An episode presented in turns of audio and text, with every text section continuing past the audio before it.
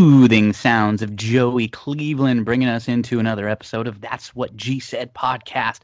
Thank you for all tuning in, downloading, listening, whatever device you are on. We appreciate you here with us. Probably listening to this late Friday night, Saturday sometime, August 30th into August 31st. We have a big show for you. We'll talk some horse racing. We'll have some uh, Saturday horse racing late pick five from Kentucky Downs, a couple plays from Del Mar. We'll talk a little bit about a, a, horse I like on Sunday at Saratoga. This episode will focus a lot on the NFL over unders. We're going to do a big segment going through all of the AFC teams, what their projected over unders are, if we like the over, if we like the under. So we'll get a little season preview. We'll go through their schedules. Ballers, final season of Ballers. Love this show with The Rock. We're going to go through a, a recap of season one or uh, episode one of the final season. BH 90210. You into the recap? Are you into the reboot?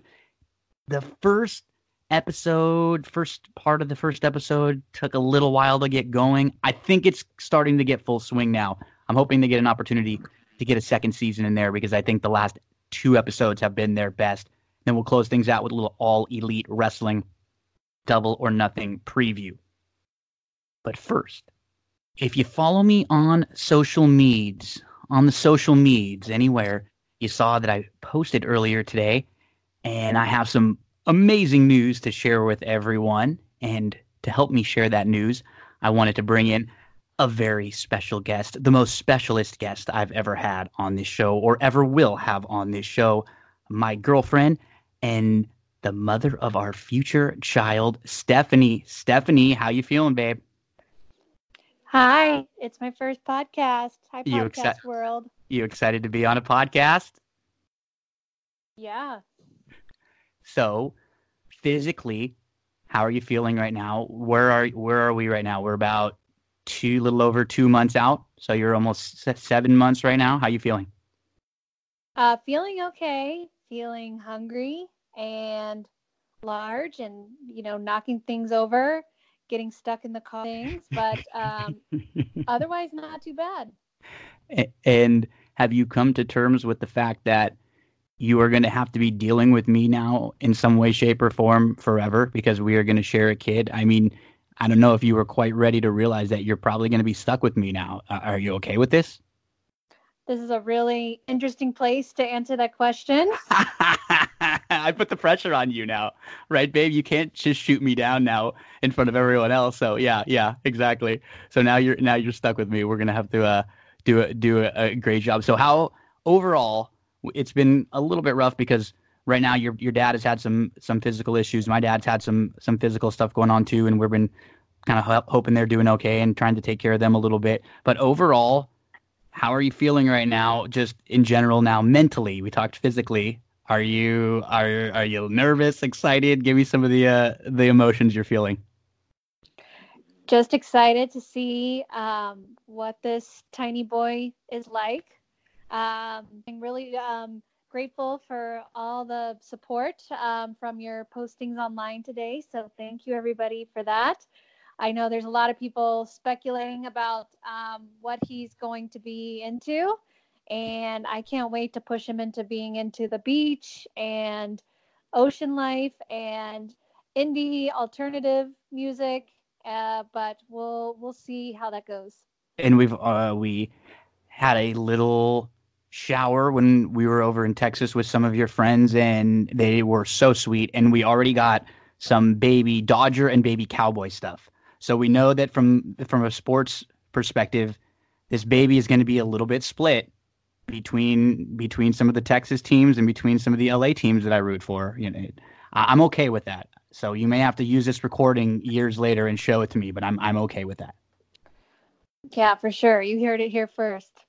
Um, and the reason, one of the the things that I posted too, for those of you who didn't know, I got sick. Uh, I had cancer nine years ago, and when that had happened, after going through all the chemotherapy, they had told me that I, um, prior to the starting chemotherapy, they said there's there's an opportunity that after all of the, the treatments and stuff, you may not be able to have kids afterwards.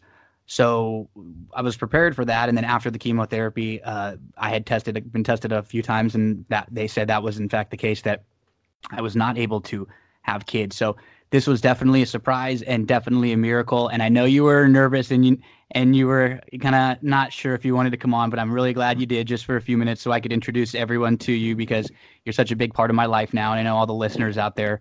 Um, they're like my friends, so they they know everything that's going on in my life, and now they know really everything that's going on in our lives. So thank you very much, babe, for coming on and being uh, being the opening guest for this show. And uh, I love you, and I'm looking forward to seeing you soon when you get back from Texas. Thank you. And uh, I'm foreseeing a future segment when I'll come back with the little one. Maybe we'll call it um, Ouija. okay. And he can have his own part of the show. Okay, that sounds great. And we'll have to uh, do a, a, full Grand Hotel recap at the episode of the season uh, at the end of the this season. We can kind of do an overview because that's one of our uh, our soap opera shows that we like watching together, the Grand Hotel. So we I have that. Wait we have at least one or two more to catch up on. So you told me that was what was happening here, so you tricked me. I but, I, um, I ninjaed you. I ninjaed you. So yeah, we'll uh, we'll talk some Grand Hotel next time. So okay, babe, thanks a lot. Go get some sleep. Thank you, and thank you everybody for all the support. Okay, we'll be back in just a second here on That's What G Said, and we're going to start talking some NFL over unders. The schedule will be NFL over unders, AFC, then horse racing, then we'll get into ballers, then BH 90210, and we'll close it out with all elite, double or nothing, or all in the all elite, all out. I keep saying double or nothing. They, they all the all in, all, double or nothing, all out, all the gambling puns. I get them all confused. Don't go anywhere. We'll be right back. Okay, here we go. NFL. We're gonna start with the AFC, and then on the next episode, we'll get through the NFC. We're gonna go through all of the AFC teams, their projected over unders. We'll talk about what we think we're going to be over or under. We'll take a little look at the schedule for each of these AFC teams. So let's start in order. We'll go alphabetically. Alphabetical order. We're going to start in the AFC with, yeah, know my ABCs. The Baltimore Ravens. We can start with Baltimore. Okay, they're over under. Now, i I'm going to use, I'm using the Westgate odds just so I can, can stay with one because at, at different sites they're going to be slightly different. You're going to have juice on some of them. Most of the totals are the same as far as the number of wins, but sometimes they're uh, you're having to give more juice. You know, sometimes they're they're not just minus 110, minus 110 for most of them. So I'll I'll try to uh, be as specific as possible. So I'm using the ones for on the Westgate, and we're going to start with the Baltimore Ravens, whose over under was eight and a half, and it's even minus 110, minus 110 on either side. I like the over quite a bit.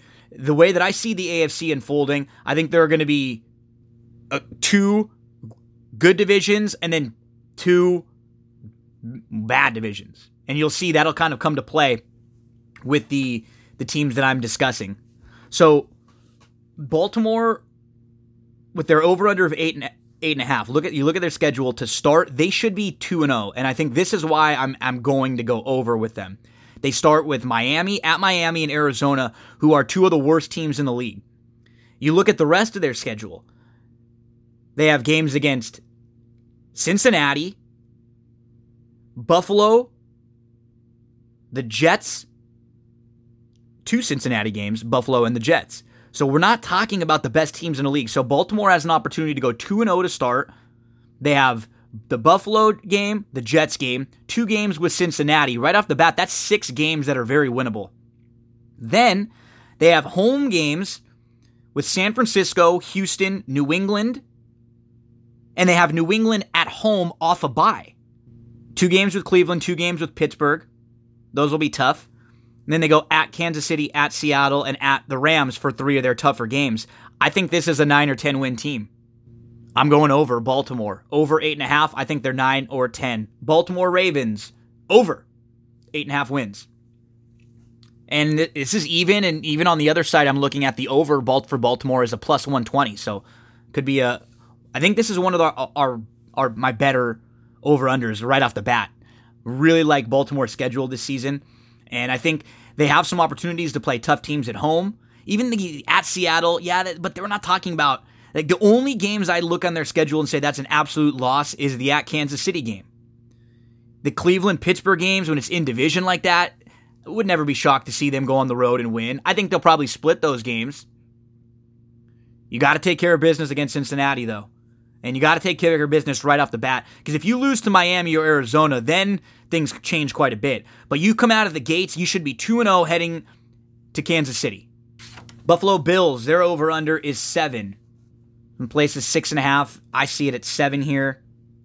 And the over is minus 140. The under was plus 120. I like this under 7. I bet under 7. I think they're going to win six games. Go through their schedule. How many games are they going to be favored in? I think the Buffalo Bills are going to improve.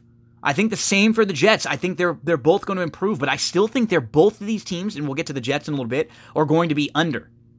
Okay, so Buffalo starts at the Jets. They're a three point underdog there. Then they go at the Giants. So that's what I, they're going to be favored on the road against the Giants. I don't think so. That's a winnable game. They have two winnable games to start. They have three winnable games to start. They have Cincinnati at home in week three. So they could very easily be 3 and 0, but they could very easily be 0 and 3. And I think they'll probably come out of those three games 1 and 2. Then you have to play New England. Then you go at Tennessee. You get a bye, an early bye in week six. And then, yeah, you have Miami at home. Then you have to deal with Philadelphia and Washington. Maybe you split those games. You go at Miami, Denver, at Dallas, Baltimore, at Pittsburgh, at New England, and then the Jets. I see six wins here. I think they'll be more competitive. I don't think they'll get blown out as much, but I still like the under. I'm going under the seven for the Buffalo Bills. Cincinnati Bengals. Their over under is six. I think they're going to be one of the worst teams in football this year. I'm going under. Under the six. You look at their schedule, they start at Seattle, San Francisco, Buffalo, at Pittsburgh, Arizona. So that's their five. They could be two and three or three and two through five. But then you go at Baltimore, Jacksonville, who I like a lot this year, and the Rams. Then they get a bye. Then they play Baltimore. They go at Oakland. That's not going to be an easy game. Pittsburgh, the Jets, at Cleveland, New England, at Miami, which is probably a win, and they close things out with Cleveland. I think this is a five win football team.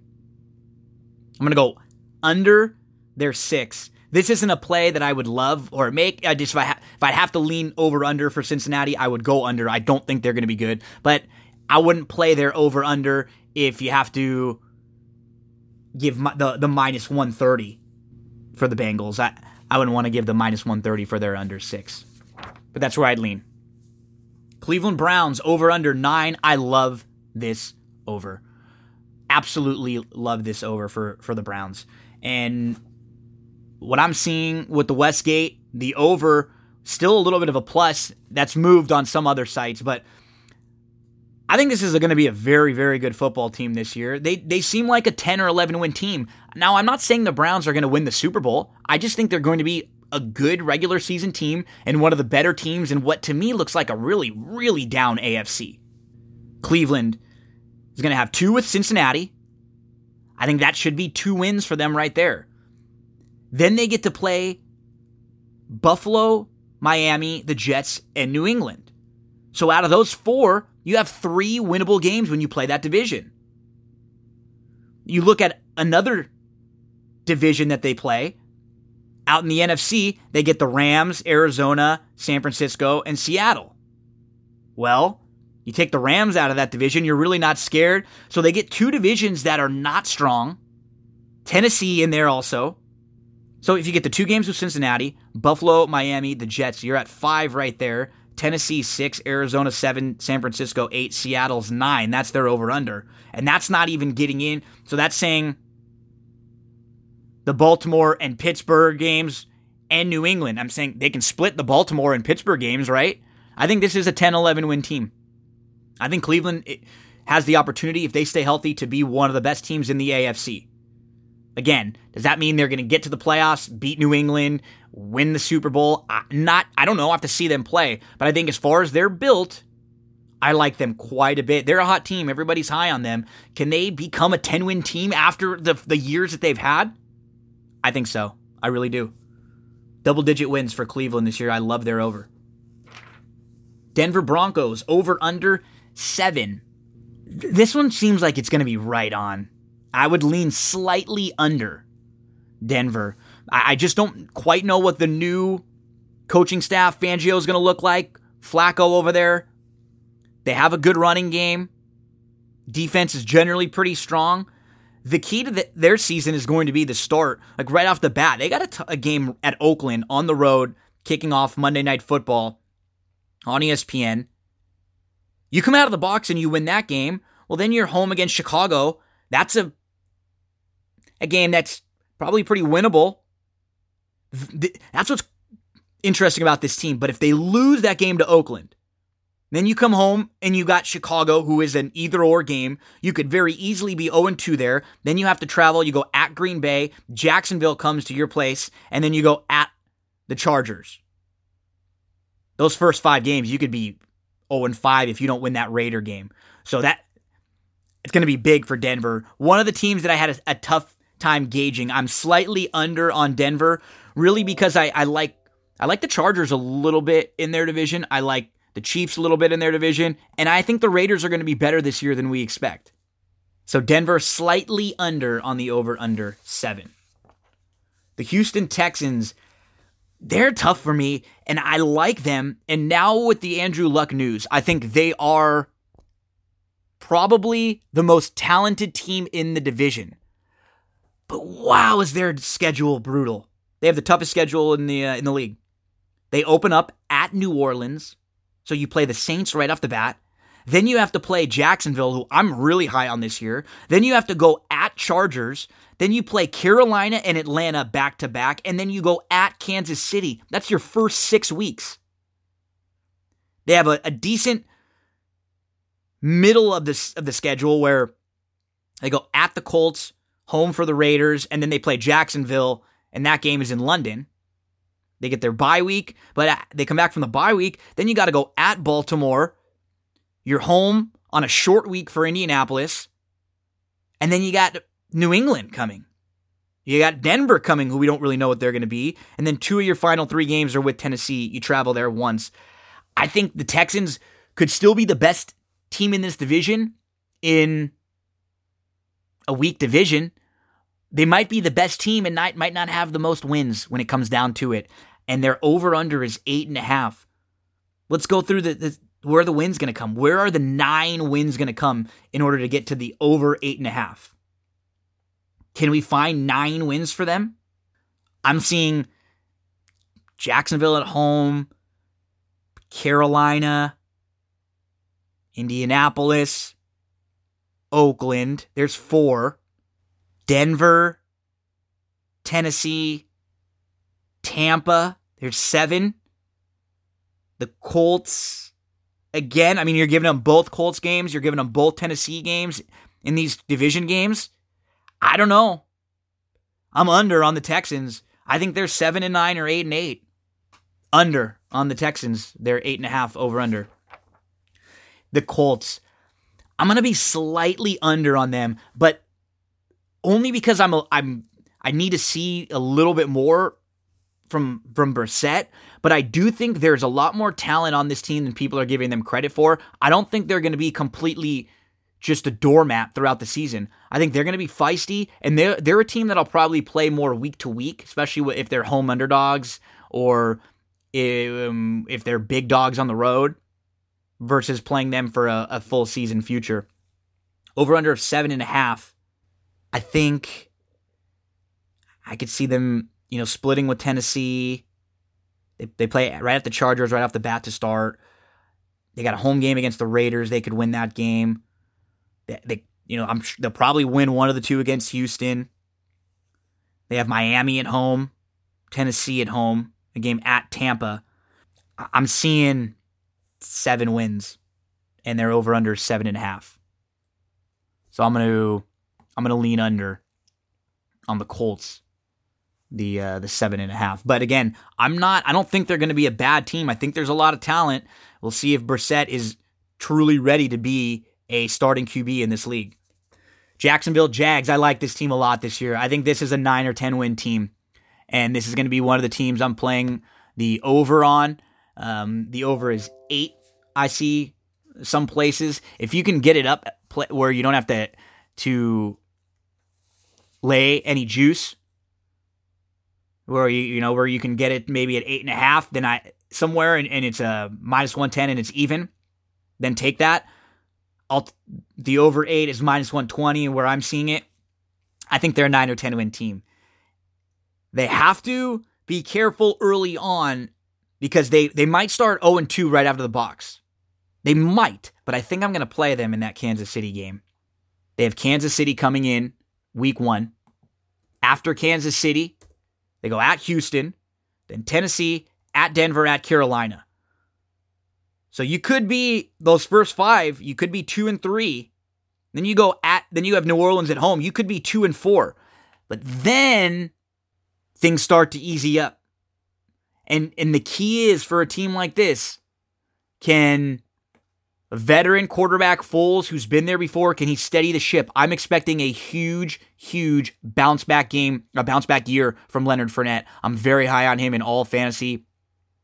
And I think the Jaguars overall, they had injuries to the offensive line last year, skill position injuries. Things never got going. They had all the quarterback drama with Bortles, Kessler. I think this is going to be a different team this year. Jacksonville in week one is a three and a half to a four point home underdog. I would play them straight up in that game. I'd also take the three. Uh, you also play them plus the three and a half points. It's tough though when you have Kansas City, who's going to be one of the best teams coming in. So if they, can you imagine if if Jacksonville wins that game, then their over under really looks good because middle of the season on they have at Cincinnati, New York Jets, then they go to London, where they're they're always good in London.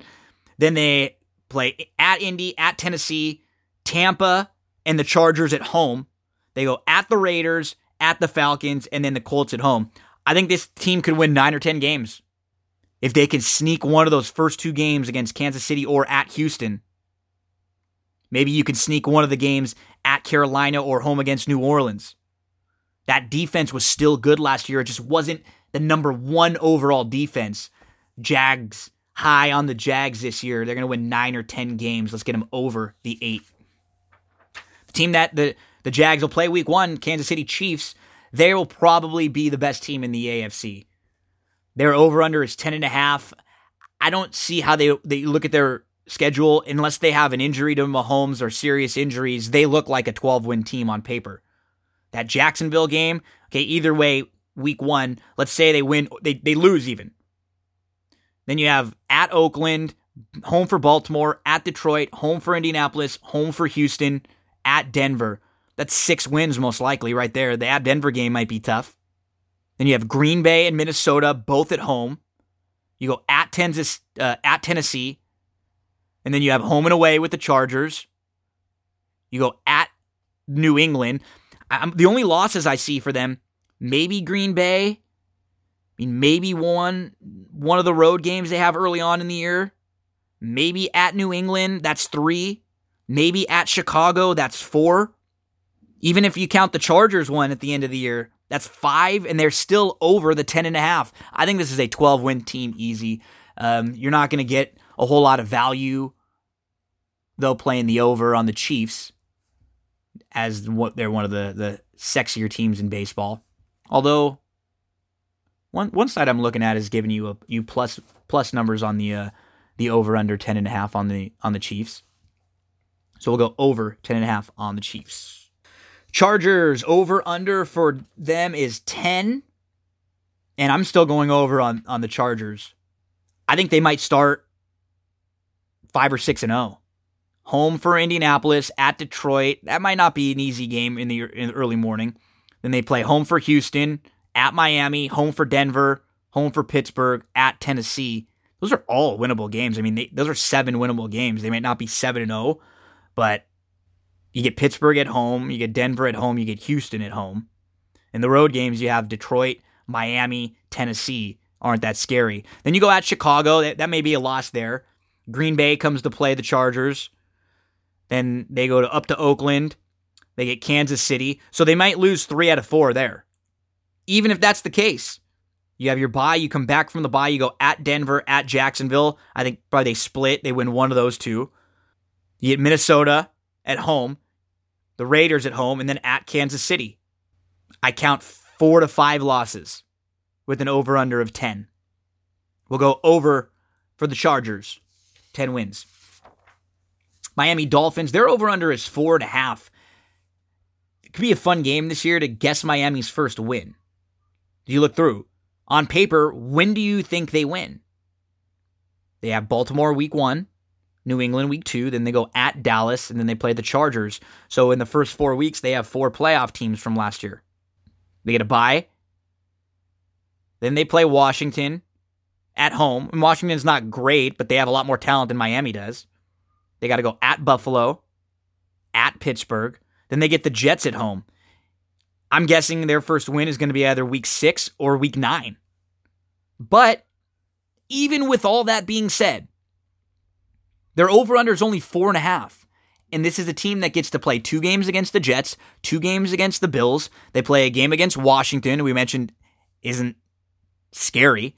They have a game against the Giants. They have a game against Cincinnati, and they play Indianapolis now, and we don't really know what Indianapolis is. So there are enough opportunities in here for Miami to get to five wins or six wins. I think they're over on the four and a half wins.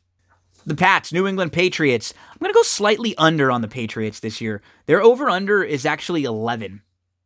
And I if you'll notice the way that it, it's kind of unfolded, I th- I don't think that the AFC is going to be as strong as the NFC. And what I expect is there to be a couple of good div- divisions in the AFC and then a couple of bad divisions in the AFC. And I think the AFC East is a bad division. I think New England will still win that division. I think they'll make the playoffs and I think they're going to win 10 games. Maybe 11. I'm going under their under of over under of 11. The AFC North, I expect them to be really good. I think the Baltimore Ravens, the Steelers, and the Browns are all going to be good. The AFC South, I think that's going to be a bad division now.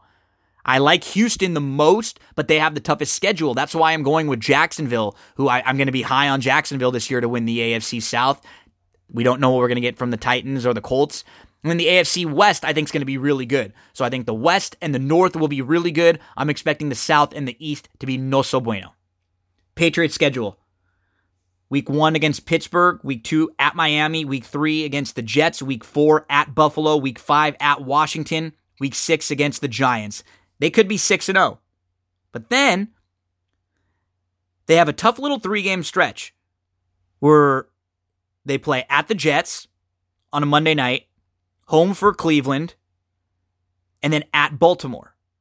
I think they'll lose two out of three of those games. I think they might lose one game to the Jets, maybe on the road to the Jets or on the road to Baltimore, and I think they might lose to Cleveland. So I'm going to say they go one and two out of those three. And they go at Philly. I'm going to count that as a loss. They play home against Dallas. They go at Houston. I'm actually going to count that as a loss. And then they play home against Kansas City. I'm going to count that as a loss. They have Cincinnati, Buffalo, and Miami to close. So what we're going to get is the Patriots will start the season hot. They'll have a little lull in the middle of the season where they lose five games, maybe six games out of eight or nine, and then they close things out winning at Cincinnati, Buffalo, Miami, and we're all going to be asking going into the playoffs, are the Patriots done? Are they any good? Are they done this year? And then they'll make a run like they always do. But I'm still going under in their regular season total. I'm going to go under the 11 on the Pats. I just think I think 10 is fine in a weak division. The Jets. The Jets over under is seven and a half. And I were I like the Jets. I like Sam Darnold. I expect to see some improvement from them. Let's go through their schedule. Week one against Buffalo. Okay, that's probably a win. Week two, home against Cleveland. I'm going to count that as a loss. Week three at New England. I'm going to count that as a loss. They have a bye early. Then we get back from their bye. They have to go at Philly. That's probably a loss. They have Dallas at home. You don't know what you're going to get there. They have New England at home. So they have two games against New England in their first six. Then they have to play at Jacksonville. So they could have, you know, they could be, by the time they, they get to week eight, they could have one or two wins.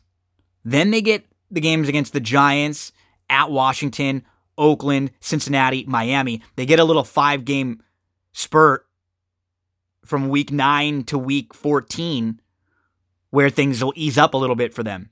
But if they get beat up early on, will they be able to stay calm and, and right things in the middle to end, to end of the season? And then things don't end easy at Baltimore, home against Pittsburgh, and at Buffalo. I think they're a seven win team. I'm going under on the Jets, seven and a half. The Oakland Raiders. Raiders over under is six. And I'm going over. I hope I'm not just drinking the hard knocks Kool Aid. I just feel like there's a little more talent there than than there has been in years past. If you get a couple of good games from Antonio Brown, not even a full season, maybe he can just help you win one or two games that you're not supposed to win.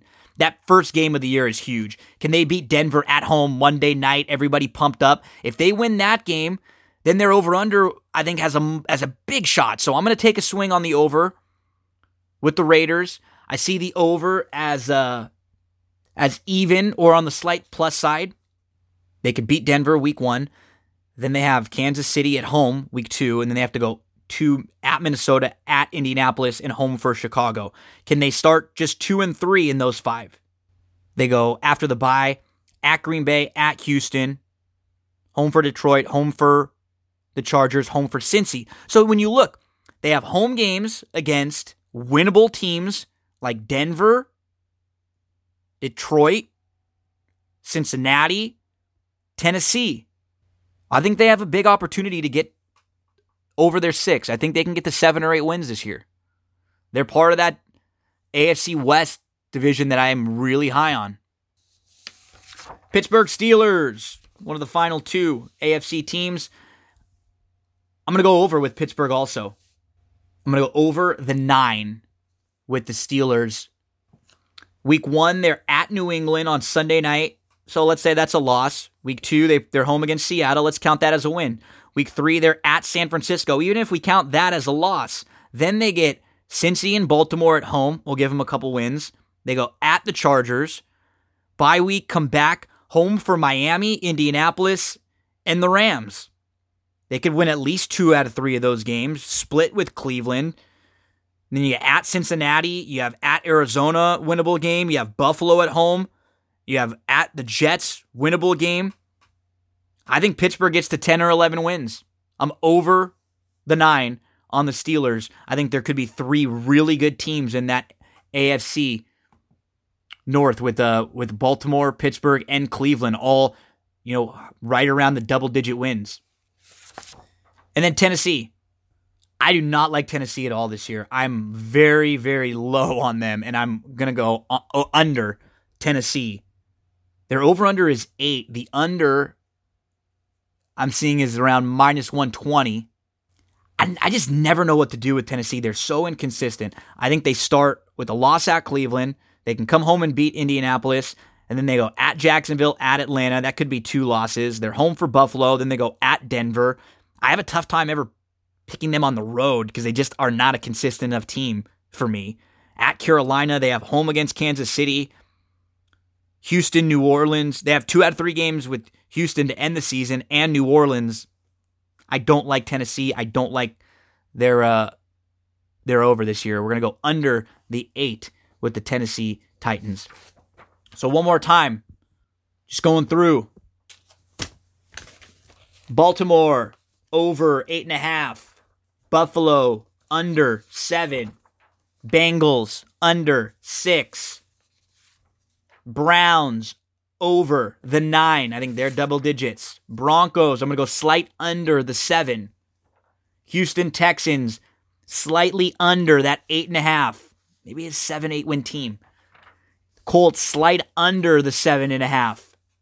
Jags, we're going over the eight. I like the, I think they're a 9 10 win team and a playoff team this year. Chiefs, we're going over the 10 and a half. They're going to be battling for the best record in the AFC, and they're going to be winning around 12 games over that 10 and a half.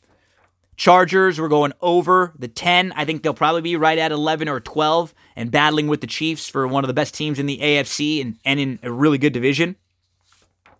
Miami, we're going to go over the four and a half. They're bad, but they don't have the toughest schedule in the world. They could easily win five or six games and, and get over that four and a half.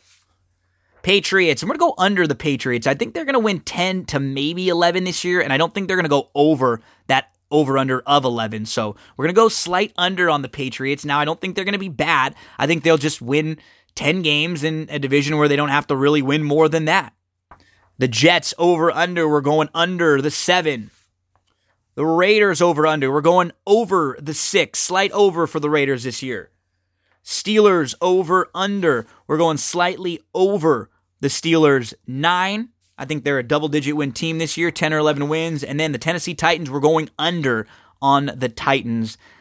Just not a fan of this Tennessee squad this year. Need to see a lot more consistency from them. Under the eight. We'll be back next week with the NFC over unders. So best of luck if you make any uh, futures or any season long plays in the NFL. Get, get your past performances out. Let's go Kentucky Downs Saturday. We're going to go to race number six, the late pick five. Hey, if you're not paying attention to Kentucky Downs, go look at the races over there. They do an unbelievable job, full fields, great racing, low takeout. When you see racetracks that lower the takeout, even if they're not a track that you normally bet, go support them. Is what it does is it starts to help send that message to those tracks. Hey, when you lower the takeout, we're going to continue to support you. And that's Kentucky Downs has done an amazing job over the last few years improving their product. That's why they've gained more dates. And that's why the, the racing product just continues to get better and better over there. Everyone wants to go run in a race. I mean, look at the, the sixth race that we're going to look at on Saturday that starts the late pick five. 14% takeout in your pick five a maiden special weight race with a purse of $130,000 really, really good racing there. So we won't spend a whole. We'll just kind of go through the race a little bit. Uh, in race number six, I love the 10. Tiz Penny. Tiz Penny's debut, she was last early, but she was guided to the outside. She took a bit to get going. It was it's kind of a weird ride where I, it felt like she had a little bit more and she kept coming late and she was only beaten, you know, length and a quarter for all the money. I'm expecting a much better effort from her second time out. So Tiz Penny we'll use on top. If she's four to one, we'll make a win wager on her. And in the late pick five, we're also we're gonna use the ten along with the two. Cheap but good. What a great name for a horse, right? This filly was purchased for only a thousand dollars. Her debut was going five and a half furlongs on the dirt. Now she's on the grass. When you look at her her breeding, the dam was 0 for 4 on the grass. So you say, man, she wasn't good on the turf, right? But she finished second three times by a nose, a neck, and a head. I think cheap but good is a little sneaky in here. I'm going to use this filly in my late pick fives. The three gotta be the salsa logical contender in here. She uh, will be gra- trying the grass for the first time. She's raced twice on the synthetic over at Arlington. She broke well from the outside. She couldn't ever get to the leader though, who was favored that day, the favored pace setter, and then the winner, Mom's Red Lipstick, snuck up the inside. She was clear second that day. She looks like the one to catch in here. Coming out of sprint races, she actually broke right with the leaders, and she's probably the quickest. So, gotta be the salsa could be tough to run down. I'll also be using the eight, Lady Elsa, who is cutting back from the mile grass race at Indiana Grand. She was asked for some speed from the outside. She got the lead. She ended up drawing off by about a length and a half, but she was no match for the top two. She held third that day in a big field. I think Lady Elsa makes a little sense. So I have this race in order 10, 3, 2, 8. Depending on how deep you want to go in your late pick five, those are the four horses who I like most in this race. I just, I'm not as high on the first time starters having to go six and a half furlongs over this weird course. It's a little different. It's a little deep. It's a little more, I think, difficult for a first time starter to have to navigate than for some of these horses with experience. So the 11 AJ Rock wouldn't be a shock. The Dam was a 14 time winner, but not a whole lot of turf success. And for Peter Miller, you're never going to be surprised to see a first time starter come out running, but I will we'll expect AJ Rock to maybe be a little short, I have to deal with an outside post, first time out, going a weird distance over a strange racetrack. Six and a half is never an easy distance. Now you're going six and a half on a difficult turf course, first time out of the box. 10 3 2 8 in the sixth at Kentucky. Race number seven. Not often when you're going uh, the 10 10 double, right? I like the 10 on top in race number six. I like the 10 on top in race number seven. There were to be there are going to be a couple different tickets where I single this horse in the pick five, and I'm talking about Smart Emma. Smart Emma. You look at her last two starts; they were really good. And, and prior to that, she hooks. She's a Julie Grade One winner who we just saw come back and run uh, behind Midnight Bisou any late and Adore. She's faced some really nice company in her last start. She was fifth six. She was about five lengths off. And then she got caught in between horses. And then she gets caught down inside waiting behind horses. Once she gets an opening, she finally gets an opening. She moved really well, but it was too late. I think Smart Emma, the outside draw, doesn't concern me as much at this track with a with a horse who has some uh, versatility like she does. I think she has shown a little bit of tactical speed, but she can take back and make one run. So I'm going to trust Graham to make the decision here. Smart Emma on top. I think the one Cascanueces. I follow this horse, this filly for a while, and I just keep expecting her to jump up and, and run a big one one of these days. And if she's a price, I'll continue to, to throw her in exotics because then at least the day she shows up and wins, it'll be at 15 or 20 to 1. It'll be worth having used her all those times. So throw the one Cascanueces into your exotics. I just, I was really high on her last year. She didn't show much. And then that June 7th race at Churchill was pretty good. I thought she was getting back into form so much that I actually included her in exotics against grade 3 company last time out. So if I used her last time against better, I have to at least give her another shot here uh, against a, a, softer group. And then Lamari, the nine, looks like the one to beat.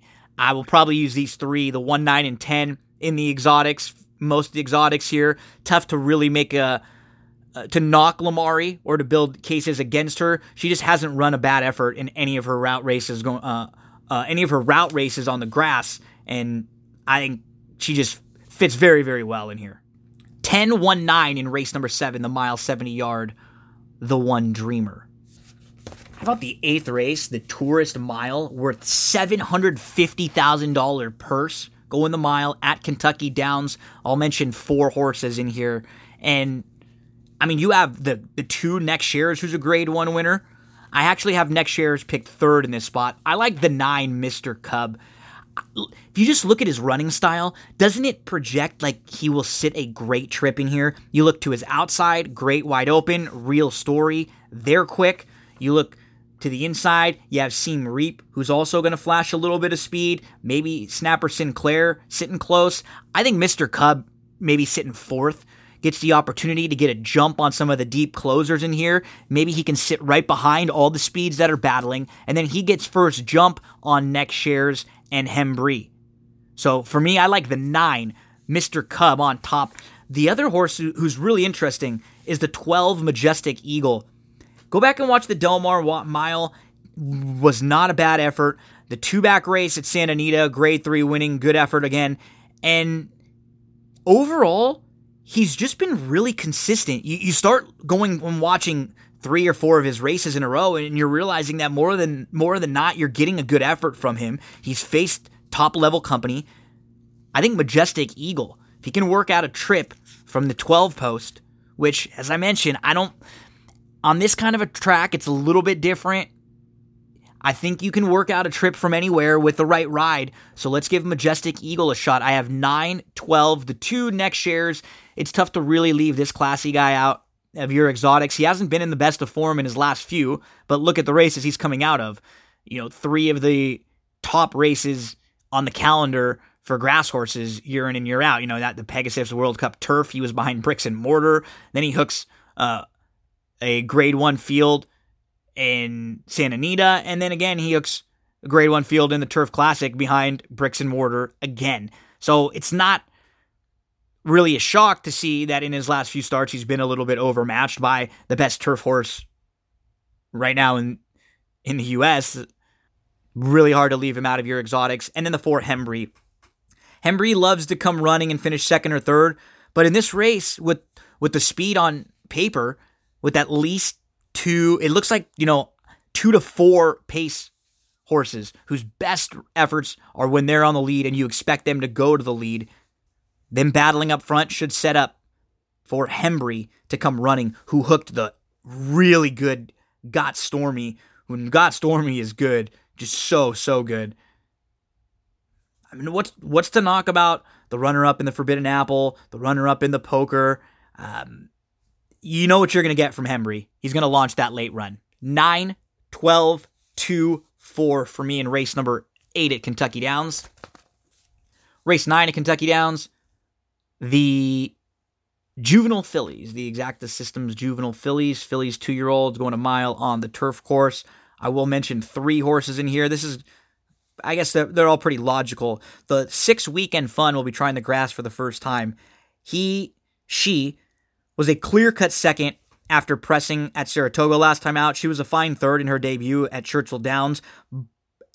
Her dams her dam was a two time winner, and both of those wins came on the grass. Her dam actually broke her maiden in the first grass start, a situation identical to the one that Weekend Fun is in. She was solid in four grass starts, and then she got hurt. This one has a little bit of sneaky grass breeding with that damn weekend fantasy was a little bit better on the grass than it might look at just first glance. The one Ask Bailey loved her big sustained rally first time going long. She'll save all the ground and she'll come rolling. And she was just beaten uh, ahead going five and a half in the debut, and she showed that nice improvement second time out. Even though her figure was a little lower, she did exactly what she had to do to win that race. 6 1, and the 12 fly so pretty. She's another that's done a little wrong, but she will be trying a mile for the first time, and she'll have to do it from post 12. But she beat a couple next out winners in a strong race at Saratoga on July the 21st. She looks logical. I mean, I wouldn't talk you off the 7 or the 11. They they all make seem to make some sense in here, but I think there's going to be a little bit of pace on paper. If there's anyone that's quick enough to get in front of the field and wire them, I think it might be Weekend Fun. So I'll use Weekend Fun, Ask Bailey, Fly So Pretty, and all the exotics. Those are the three. 1, 6, 12, 6, 1, 12 I have uh, in, in the order in race number 9 at Kentucky Downs. And then race number 10, it is the juvenile 500,000 for two year olds going a mile on the turf. Look at the money in these races the seven Fenwick Station. The nine Our Country just ran their day, so don't expect uh, Our Country to run back. We just saw uh, Our Country at Saratoga. So the seven Fenwick Station I have on top. Fenwick Station ran really, really well. He was waiting inside at Indiana Grand going a mile. He got shuffled. He got bouncing around in between horses. He had to sit behind horses. Then he moves to the inside. He got bumped around at the rail and he ends up getting the victory. I thought it was a very good debut when he had a nice education. He probably learned a lot out of that race. I think Fenwick Station is a must use in all of your exotics. The four, nighttime, was a step slow from the inside on the turn, shot through, but was always working hard and was down on the inside. Now gets off the rail after two tries on the rail, goes a little longer. He has good speed. I think nighttime, if anyone in here can take this field gate to wire, it's the four nighttime who will be battling it out up front. The five, Are You Kidding Me? He broke really well and he ends up right on the lead in his debut, going a mile and a 16th. He ends up taking back a little bit on the turn. He's third. Then he angles up three wide. He's in between horses. He really was running hard all the way and ends up getting the victory. He he worked for it, and he's tough to leave out. And the twelve, peace achieved. He just sat chilly on the inside while he was having to deal with a, a foe to the outside who wanted the lead, but he just kind of sat and very, very easily opened up. And that was his first start going long on the grass. And in his prior start at Churchill Downs, he exited a really tough race that had a couple next out winners, and including Field Pass, Field Pass, who we just saw come back and finish second in the Grade Three with anticipation, who beat our country on August the 28th when they were both in there. So there is your Kentucky Downs 10th race, 7 4 5 12 to close things out. Best of luck there in your uh, in your Kentucky Downs pick fives. At Del Mar, let's go to race number seven on Saturday at Del Mar, the 31st. It's the start of a late pick four, and it is the John C. Mabee. Vasilika was so impressive and has been so impressive. She was defeated last time out. Prat back again, but she's a five year old mare, and I I think there's a nice four year old filly who, if you're playing a late exotic, I would single Toinette in here. I think she's just coming into this race in really nice form. She had a good little prep a few weeks back. She's set to take another step forward in here. Prat ends up going to Vasilika, which makes sense. Vasilika just a little bit more proven of a graded stakes winner. But I like Toinette. I would single Toinette in the late exotics at, at Del Mar on Saturday in race number seven if you're playing anything in that John C. Mabee. The eighth race, um, really fun, maiden special weight, strong looking race. Throw the one Zimba Warrior in, draws the rail, but has enough speed to at least use the speed to get in a good spot behind Storm the Court, who's going to be in, in the, the the Grade One Del Mar Futurity. Zimba Warrior has a little bit of experience now, and a lot of these talented first time starters might get a little tired late. This course should have a little bottom. Zimba Warrior, throw him in your exotics there in race number eight. I don't think he'll be the morning line price. He'll probably be half of that. That that seems more likely to what he should be. The ninth race, the Grade One Del Mar Debutante. I, there are three in here I want to mention. Obvious respect for Inspiressa. I, I'm not trying to beat her really in any way, shape, or form. She's deserving. I would put Stellar Sound on top just because of the draw. Now, if you watched her debut, the outside draw actually was not a positive for her because she veered out and she spotted the field a few lengths. She broke completely outward, but she recovered well. She sat nicely. She moved up and she ended up uh, getting a, a pretty professional win in the end. With the outside draw, with what looks like a lot of speed signed on, Stellar Sound could get the trip. The horse who I think is a little sneaky is Pierzina. We haven't seen her since July 20th. She's a little out of sight, out of mind, because she only raced once at the meeting. She only raced going five furlongs, and she has speed like many others in here do, but we don't really know how good she is. She crushed a field. It wasn't a great field. So far, they haven't come back and, and had a lot of success but she could be any kind. And I don't think there's enough attention or focus on her. She might be forgotten about a little bit. I'm going to use Pierzina in all the exotics. So I have 873, those three. And Pierzina might be worthy of a few bucks to win because you just don't know with her yet. 873 for me in the, the Del Mar debutante. And then in that 10th race, uh, make sure to throw the the five Fredrikstad in your exotics. I'm just expecting a much better effort from this one going a little bit longer. So toss Fredrikstad into your exotics in that 10th race.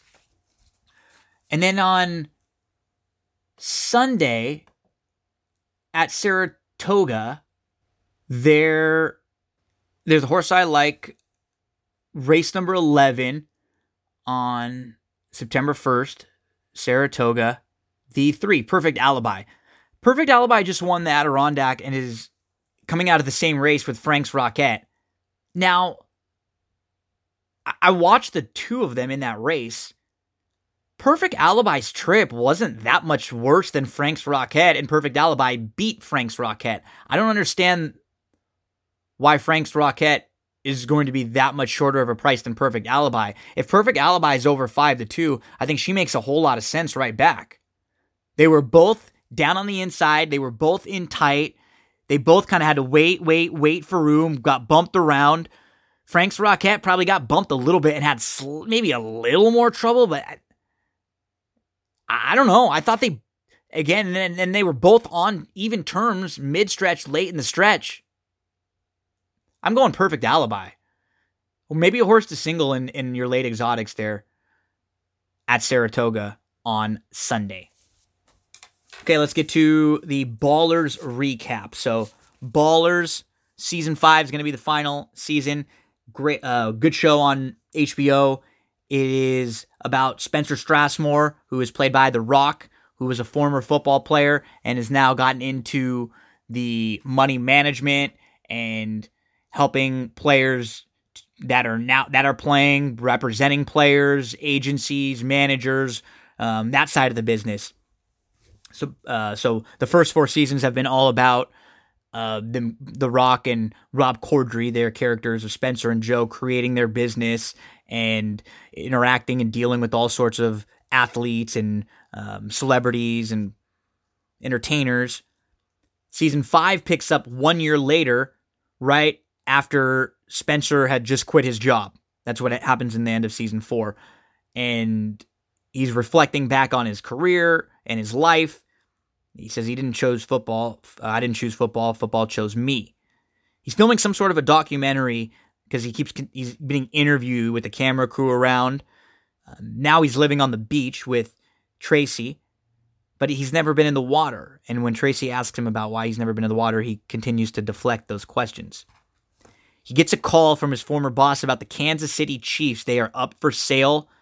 They want Spencer to buy the team, to be part of a group that buys the team. We then see Joe, Rob Corddry, and Lance, Russell Brand. Lance reminds Joe that now it's been a year since Spencer left, so Joe still has to try to deal with it and get over it a little bit. That's why Joe and Lance are partners because Spencer left. They're being evicted from their office. But Joe wants to build a new office and a training facility on a big piece of land that has a small lake running through it, but it's a big project. And we see Charles, who is the GM of the Rams.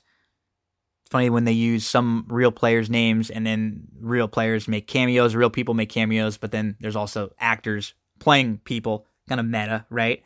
He mentions Fowler and Eric Weddle. They need to get the Goff deal done. Then we see Ricky Jerret, his buddy who's a wide receiver. He signed last year. He did a, he did a great job. He had a good year. But Jerret tested positive for PEDs for a banned substance for andro. Ricky's friend finds out, gets the letter in the mail from the NFL. His friend was actually the one that told him it would be okay. He tried to figure out about andro. He thought it was masked on the test. So the GM, Charles, their buddy, wants to see them, calls them into the office. Next, we see Reggie, who's working now with Joe and Lance for the last years, and he's mad at Joe because they keep leaving him out. Reggie wants to be a part of this. You know, he's hearing the rumors about being evicted and the big real estate deals. He just wants to be in the know now that they're partners. Continue to see more of Spencer, who recapping his life in these documentaries. Now he's talking about his family and his dad, who taught him football, and everything his dad taught really sunk in with Spencer, but it didn't with his brother. He starts to talk about his brother who dies, and this is one of the reasons why Spencer really hates the NCAA is what uh, it did and what happened to his brother. Tracy getting ready to leave the beach paradise and head back to Bristol, but she can tell something is up with Spencer. She's pushing him to get back into work now. She knows that he needs to get on his feet and he can't just sit around and, and do nothing on the on the beach. That's not him. But Spencer turns down getting involved with the Kansas City ownership. There's a meeting at the office with Joe and with Lance. Not positive uh, reporting back from their department heads that work underneath them. They don't seem very competent. Joe is not happy. He's cursing. He's throwing stuff around like always. He offends one of the female employees. And it's a, a funny scene there. Ricky Jerret talks to his agent Jason. He tells him about the PEDs and he tells Ricky to take the four game suspension. We then see Vern, who's been recovering from his injury, and Reggie and Vernon. They're at a big esports tournament, and they're in the audience. And Vernon is talking like he doesn't want to come back to football to play for the Cowboys. He wants to be an esports gamer now. He wants a change. He's having a crisis of character. Ricky's agent, Jason, calls Charles. They're not going to fight the suspension. Jason's able to smooth things over with Charles. Joe and Lance. They make an offer on the land and it's accepted, but instead of just having to buy the one lot, if they want the one lot, they have to buy two. The seller will only sell both. They turn it down. Ricky finds out from his agent not only are the Rams not too upset with uh, his PED suspension, I mean, they're a little upset, but he got a two year extension now for 7 million. He's happy. He's off the hook. Now he's got four games off. And as he turns around in the street, pumped up, he gets nailed by a car. He backs right up into the street and he gets hit hard. What's going on with Ricky? New two year deal, and he just got laid out by a car. Spencer's then telling a story about him and his big brother. They were up and uh, atop they're up a, at a big cliff that was overlooking a small body of water when they were kids and spencer was always kind of trying to act tough and trying to prove himself and he ends up jumping and when he jumps and he hits the water he ends up breaking his arm a couple ribs his brother has to jump in and saved him and since then that is why spencer's always been scared of water and he's kind of going through talking about how his brother was a, you know, big part of his life and obviously means a lot to him Next, we see Candace knocking on Spencer's door. She tries to come out and, and convince Spencer to be a part of the ownership group for Kansas City. She works for the NFL. She wants him, instead of trying to fight the NFL, to do his damage from the inside. Don't battle the league. She wants him to be the first black majority owner in league history. And while he's talking, Joe calls Spencer to ask some advice about the expansion. They haven't talked at all in a year. Spencer kind of pushes him off the phone quickly. He says, uh, "I'm I'm getting ready to buy the Chiefs," and then Joe hangs up the phone and says, "We're in," and he buys both lots. So they're kind of having a little battle of one-upsmanship here. I think Joe feels like he has to make his move now. Spencer tells Candace that he will buy the team, but he wants to run it his way. Final season of Ballers. Ricky Jerret just got hit by a car. Vernon wants to be a gamer, not an NFL player anymore. Joe is buying two huge lots to build and expand, and Spencer is buying the Chiefs. That's what we'll be talking about on the next few episodes of Ballers moving forward.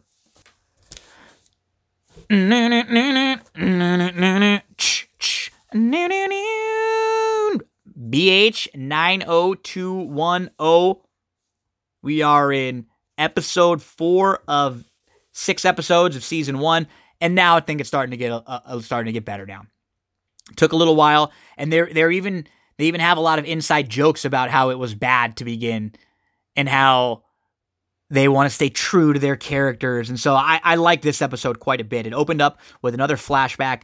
This one was Gabby Andrea in the Peach Pit, and Kelly and Donna and Brenda, they were being mean to her and she wasn't fitting in. It was basically all her biggest fears from high school in one. She was looking for Brandon, and when she's trying to find Brandon, it's actually Christine, Emily Valentine, and then she wakes up. It's a nightmare. And we open the show with Gabby and Christine, Gabby and Christine out on their date. And Gabby's trying to flirt with Christine, but they've had a miscommunication. Christine didn't think it was a date. That makes Gabby uncomfortable. Um, Christine's stressing out about the show as they have no script and they are just two days out. But the fans love the new photo recreation. The fans are going crazy on the social meds, social media. One of Shay's songs, Brian's wife, got leaked, released, and leaked out to the public in, in the middle. So it sounds awful. Her voice is bad. It hasn't been mixed or done anything with. And the assistant, Zach, he blames it on someone else. He tells Shay that it's her publicist. Jenny's daughter is upset because now she's in, she's got a part in the show now, but people are hating on her for only getting the part because of her mom, the nepotism, which is funny. As you'll see in a minute how it ties in with the nepotism for uh, Tori spelling. Jenny's in the kitchen. She mentions A Latte of Love, a Lifetime movie where she learned about being a barista. She's getting very flirty now with Wyatt. And Jenny uh, Jenny's daughter, Kyler, auditions so they can squash the nepotism talk, and she is terrible. She's a horrible actress, and, and especially compared to the next girl that comes in and just nails it. So Jenny knows that Kyler shouldn't have the role. They decide to make Kyler Donna's daughter instead. So initially, Kyler likes that idea because she didn't want to be known just as Jenny's daughter. So she likes the fact that she's playing Tori's daughter instead, or Donna's daughter, Tori. Ian's upset with that writer, Anna, who he's had some run ins with, some flirtations with. He wants to play the old stylish Steve. And she just gives it to him again, walks off. There's just an obvious future with these two, right? They've got a good uh, a good back and forth. Shay knows that it was Zach. She does not trust him. She continues to warn Brian about this weird kid. They have their first table read. They still haven't seen his script. So they sit down for the table read. It is the crew without Shannon.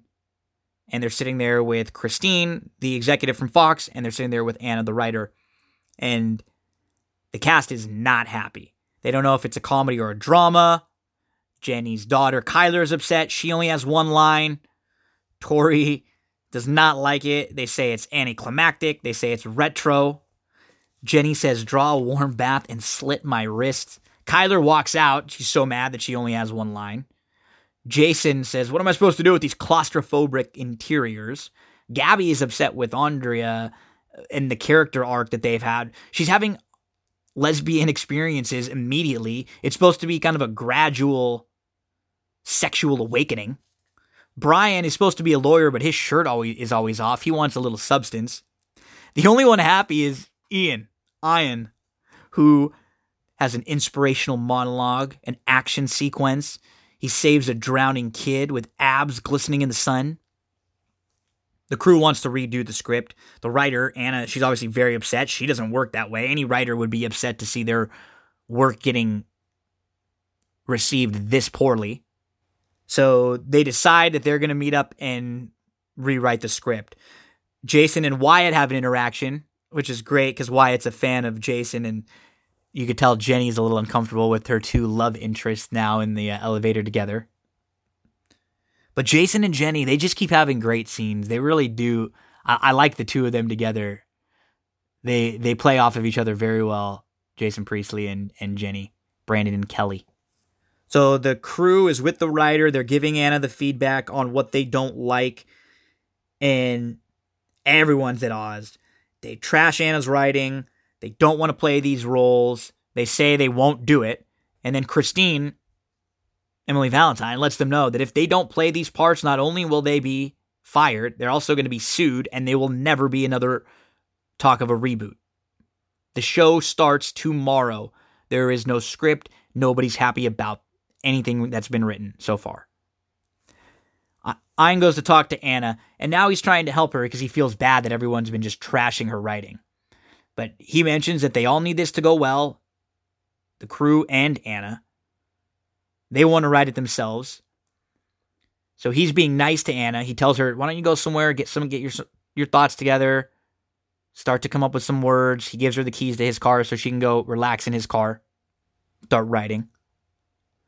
The crew is trying to write and they are not agreeing at all. They can't come to terms on anything. Everyone's all over. They're not writers. They don't know what to do. And Anna starts working on the script in the car. Ian sends her a stream, a little screenshot to watch them fighting and arguing and crying and like a scene of reminds you exactly of something that would have happened in the old Beverly Hills 90210 and it it's some inspiration for Anna. She starts writing and she knows the direction that she needs to go now. Tori has to cross out all the sex scenes with Brian, which Brian doesn't seem to like. And so it, it's when Gabby's breaking down about how hard it was for her to be so much older than everyone. She just wanted everyone to like her. They have a really good moment. They hung it out. And that's the moment that Ian sends to Anna. And that's the moment that Anna sees and starts to, to, to get writing on the show, on the new script. Shannon comes in while the crew is all attempting to work on the script. And they mention that there's no script, they have a crazy stalker, and that the network is threatening to sue them. And this seems to be a little too much for Shannon. She can't handle it. She walks out. As Brian says, being dramatic is in her job description. The girls go to find Shannon. She's smoking, meditating, looking for, searching for enlightenment. She's using an app to meditate. She says enlightenment can be really annoying. Shannon doesn't like the weird energy now around, and they end up mentioning to her that they're upset that she's getting more money than her. She has to think about if she's ready or not. And so there's the drama with Shannon that we're used to. Ian goes to his car to see Anna. She's writing, he's helping her out, and so he leaves and she just continues to uh to get through this new script. Kyler is upset about the small part, but Jenny talks to her and makes it a little better. She lets her know that her first part was actually on Growing Pains as Blonde Girl. Everyone's got to start somewhere. And Kyler mentions that she was the one that slashed Jenny's tires because she doesn't want Wyatt, the bodyguard, to leave. She knows that Jenny and uh, and Wyatt have some chemistry. So Brian and Tori, they are working, and their significant others are starting to talk. And Tori's husband really starts to like Shay, which gets Tori jealous. Tori then talks to Christine eh, about Shannon not doing the show, and that's when that's when they all really find out about um, about Shannon and Brenda getting paid more than them. So that's that gets everyone upset. Christine feels like Shannon's playing games with with them, was just holding out for more money. The girls then go put pressure on Shannon. Since she makes more money, they're all upset, but they have a good moment. They start to hash out some things from 30 years ago, and they agree to all go work on a script. Brian and Tori share a nice moment, and you can tell there's some nice chemistry between them. I, I do think that the the those who are couples seem like they still have a good back and forth on screen. Christine is drinking at the bar. She's stressed out. She's struggling with this project. They don't have a script. All of the actors are being divas. She doesn't know what to do. Shannon's still not signed on. And Gabby comes in there and, and they're talking. They're having a drink. They almost kiss, but Gabby decides not to. That's when Shannon comes to meet with everyone, and that's when the whole crew lets them know, uh, lets her know how they're upset that she's making more money. But then she mentions 100% of her salary will be going to support kids in hot zones. She's such a hippie. Anna comes back with a rewrite. They read the script and they all love it. They start celebrating. Time for some drinks. Shay tells Brian that she had the PI look into the song leak and it was, in fact, her publicist. But she also had her PI look into Zach. And Zach has pictures of his all over his apartment of Brian. He has Brian's wallet. He has weird stuff up all over. Who is this kid? They all like the script. Everyone's happy, and Jenny and Wyatt are leaving together. She likes him, and they joke because he knows that her daughter was the one that slashed uh, her tires. They almost kiss. They don't because he can't get involved with clients. But now she's going to ask Fox to remove the bodyguard uh, tomorrow and tell him she doesn't need the bodyguard anymore. That way, her and Wyatt can get together. Gabby goes and sees Christine. She kisses Christine and they are making out. Good for you, Andrea.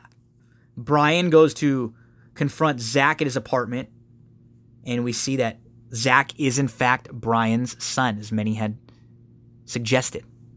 The crew is getting ready to start filming. They are on set, they're walking to the set, getting ready, and the set is on fire. Not necessarily the sign you want when you're getting ready to start your reboot. Set on fire. What next week on BH 90210? You'll get the full recap right here. Make sure to tell all your friends that like BH 90210 everything you need to know right here. Let's close things out with AEW Double or Nothing. I've said this. How many times have I said double or nothing? 15? 20? AEW All Out. AEW All Out.